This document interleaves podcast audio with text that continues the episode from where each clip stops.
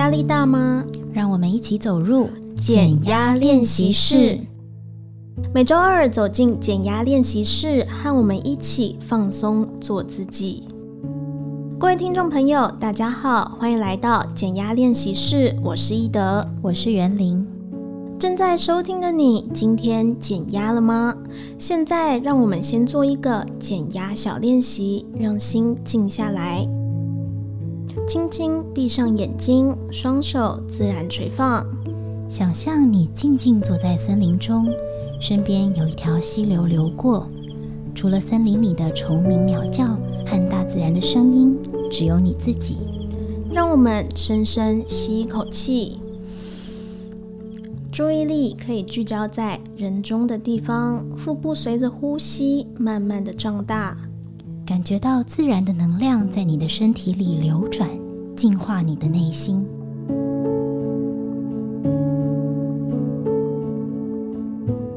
接着慢慢呼出这口气，腹部呢也会随着呼吸慢慢的缩小，压力、焦虑、紧张的情绪随着这一口气一起排出体外。接下来，让我们再做一次。深吸，深吐，深吸，深吐，把全身都放松下来。谢谢我的身体，陪我一起减压。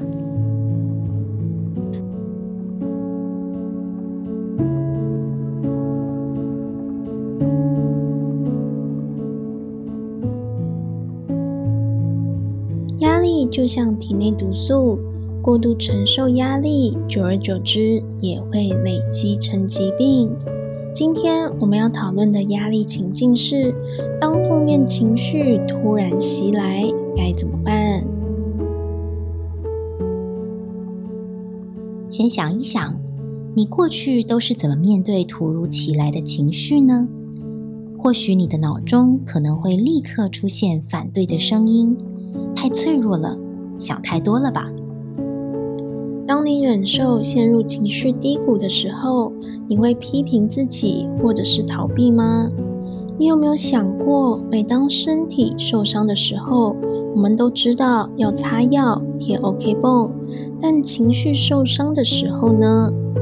在生活中，情绪受伤的几率远比身体受伤高多了。当情绪来了，我们可以做些什么？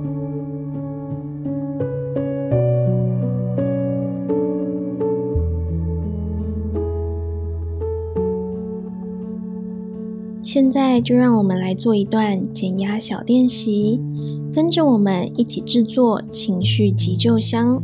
每个人都是不一样的，你要为自己量身打造属于你的情绪急救处方。现在你可以准备好纸和笔，跟着接下来的练习来克制你的情绪急救箱。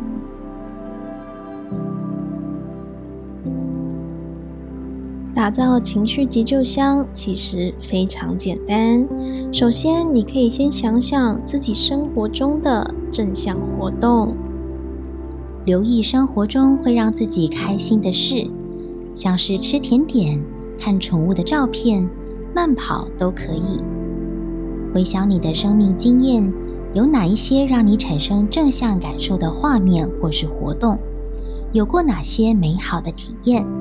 试着将这些事件写下来。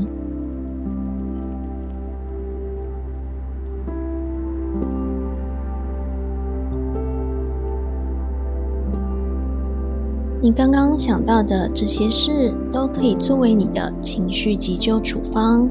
可以根据时间长短区分成三十秒、十五分钟，还有一个小时的情绪急救处方。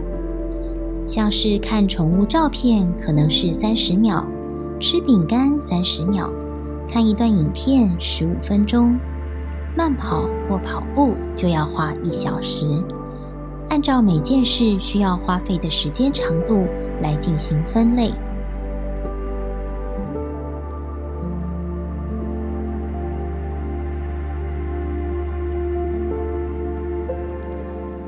分类完成后，你的情绪急救箱就大致完成喽。当你陷入负面情绪中，或是情绪忽然袭来，觉得低落的时候，就可以拿出急救箱，根据你现在拥有的时间来使用急救箱中不同时长的正向活动来自我疗愈，像是随时准备小饼干、巧克力在包包中。每当情绪低落、焦虑不安，都可以用短短的三十秒吃一小块巧克力来安抚自己的情绪。如果你希望可以建立长期稳定的情绪，可以练习每天从你的情绪急救处方中选一件事情来做，并且把它记录下来，每天都记得好好的照顾自己，疗愈自己。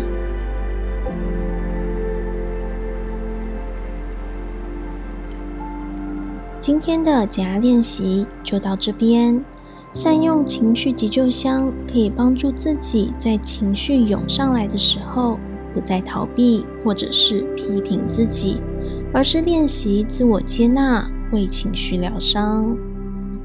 你也可以为你的情绪急救处方进行排序，找出对于情绪急救最有效的三件事，随时都能帮助自己稳定情绪。希望今天的减压练习不止打开我，也打开了你。谢谢你来到减压练习室，我是易德，我是袁玲。减压练习室，我们下周再见。